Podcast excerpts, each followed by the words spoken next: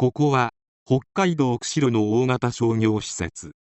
ここで無差別に人を襲う通り魔事件が起きました。犯人の動機はテンプレートと言ってもいいくらいの定型文で正直またかよとやるせなくなってくる事件です。それではどうぞ。2016年6月21日午後3時15分頃北海道釧路市昭和中央のイオンモール釧路昭和で男が女性4人に次々と凶器を持って襲いかかった。買い物客だった戸沼雅子さん68歳が命を奪われ40から70代の女性3人が怪我をした。同系釧路署は釧路市の新聞配達員松橋信之33歳を現行犯逮捕。松橋は逮捕後の取り調べで僕の人生を終わらせたくて人の命を奪えば死刑になると思ったと供述していたという。その後の調べで松橋は被害者4人と面識はなく無差別に襲ったということが判明。松橋は精神疾患に悩んでいたということも分かった。凶器は事件の約2時間前に釧路市内のホームセンターで買っていたという。現場は JR 釧路駅の北西約5キロの住宅街にある商業施設。事件があったのは1階中央エスカレーター付近。松橋は軽自動車で来店。最初に戸沼さんを襲って命を奪った。その後流れるように3人を襲った。この事件発生後イオン北海道は客を全員避難させ同日の夕方に店を閉めた。松橋は生まれつき片耳が難聴で補聴器をつけていた。事件当時は新聞販売店でアルバイトとして働いており一緒に働いていた人によると松橋は釣りが趣味でニコニコした優しい感じの人。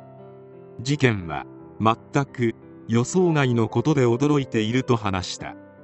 勤務態度は真面目でトラブルなどはなく最近も変わった様子はなかったという。親族の男性は優しい子で月に23回は自分で取った山菜などを持ってきてくれた。こんなことになるとは思わなかったと話した。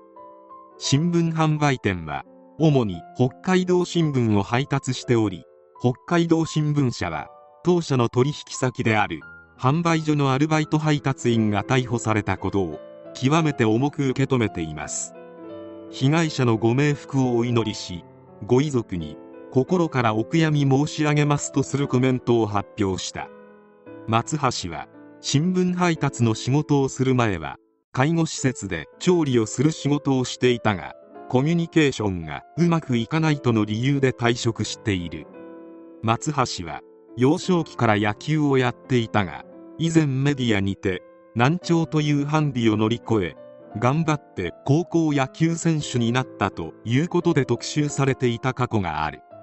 高校卒業後は料理専門学校に入学したが1年ほどで退学。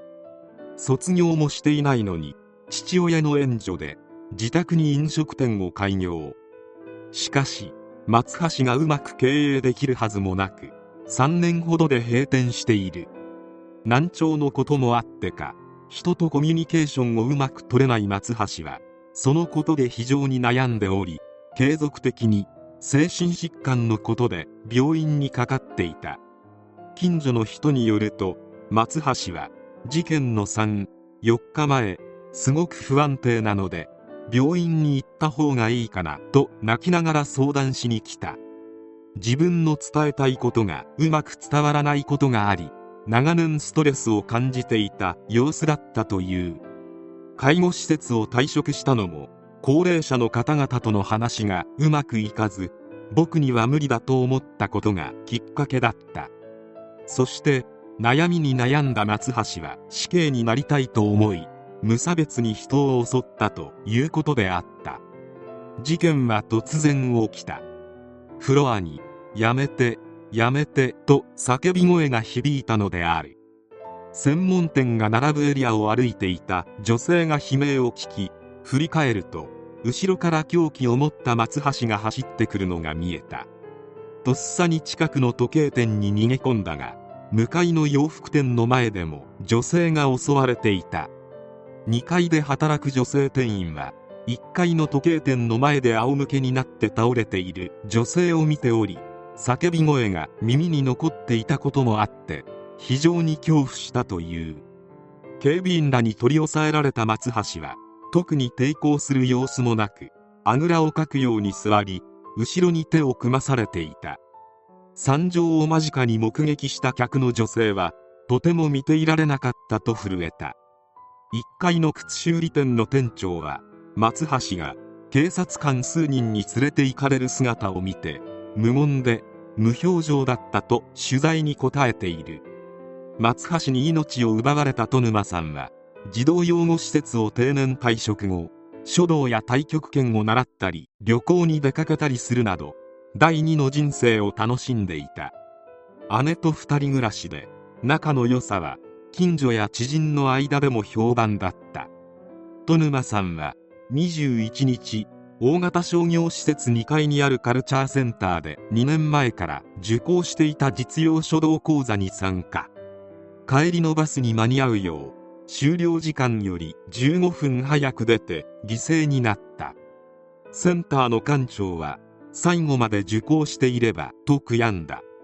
市内には亡くなった戸沼さんの両親が住んでいた実家が別にあり姉妹が毎日交代で掃除に来ていたという。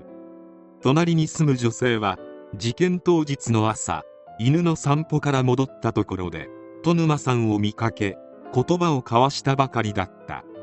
7月にもヨーロッパに旅行すると楽しそうに話していた。2人の生活を奪った容疑者が憎いと憤った。そして裁判にて自分の人生を終わりにする手段として他人の命を奪う動機は身勝手極まりないとして休憩通り松橋に無期懲役が下された。松橋は控訴したが強固な意志に基づく極めて危険な犯行。無差別事件の中でも重い部類に入ると指摘。弁護側は被告には統合失調症の病歴があり動機に影響を与えた可能性があると有期刑を求めていたが計画性があり冷静な判断に基づく犯行とした一審判決が不合理とは言えないとして控訴を棄却。無期懲役が確定した。松橋は精神的な疾患を抱えているとはいえ女性ばかりを狙っているところを見ると錯乱状態だったとは言い難い。また生まれつきの難聴のせいで人とのコミュニケーションに悩んでいた割には飲食店を親の金で開業するなど尻滅裂な行動も多い。精神的な悩みを随所で主張しているがどこまで本当か疑わしくすらある。またこの事件を報道するにあたり得意な情報が一つ。松橋信之の自宅を捜索した際にゲームソフトが押収されたことがやたらフューチャーされたものがあった。共同通信は事件後自宅でゲームソフト押収釧路との見出しで事件の続報を伝え北海道県警がゲームソフト3本とタブレット端末を押収しゲームは事件を伺わせる内容といい。道警は関連を慎重に調べる。とした。ゲームやアニメと犯罪の関係を強調する報道にネットではまたゲームがスケープゴートにされるのかよ。ゲームソフト3本なんてうちのおかん以下じゃねえか。さすがにご利用しすぎやろ。野球選手が犯罪で捕まった時にバットやグローブ押収したんか。などと疑問と反発の声が多く上がった。また押収したゲームのタイトルは明かされていないためタイトルを知りたいというコメントやこういうの完全に無関係ではないと思うんだけど。残虐なゲームの取り締まりには賛成など影響がないと言い切れないという声も寄せられている。本当にこの手の犯人による無差別事件は後を絶たない。むしろ現代になって増えてきている気もする。いわゆるジョーカーと呼ばれる類の人たちは今後も増え続けるであろう。昔は自ら命を絶つ者が多かったが今は SNS の発達もあって最後に大衆の注目を集めたいという感情が出るのか今回の事件のような行動をとる者がいる。非常に迷惑な話だがある意味時代を象徴するような事件なのかもしれない。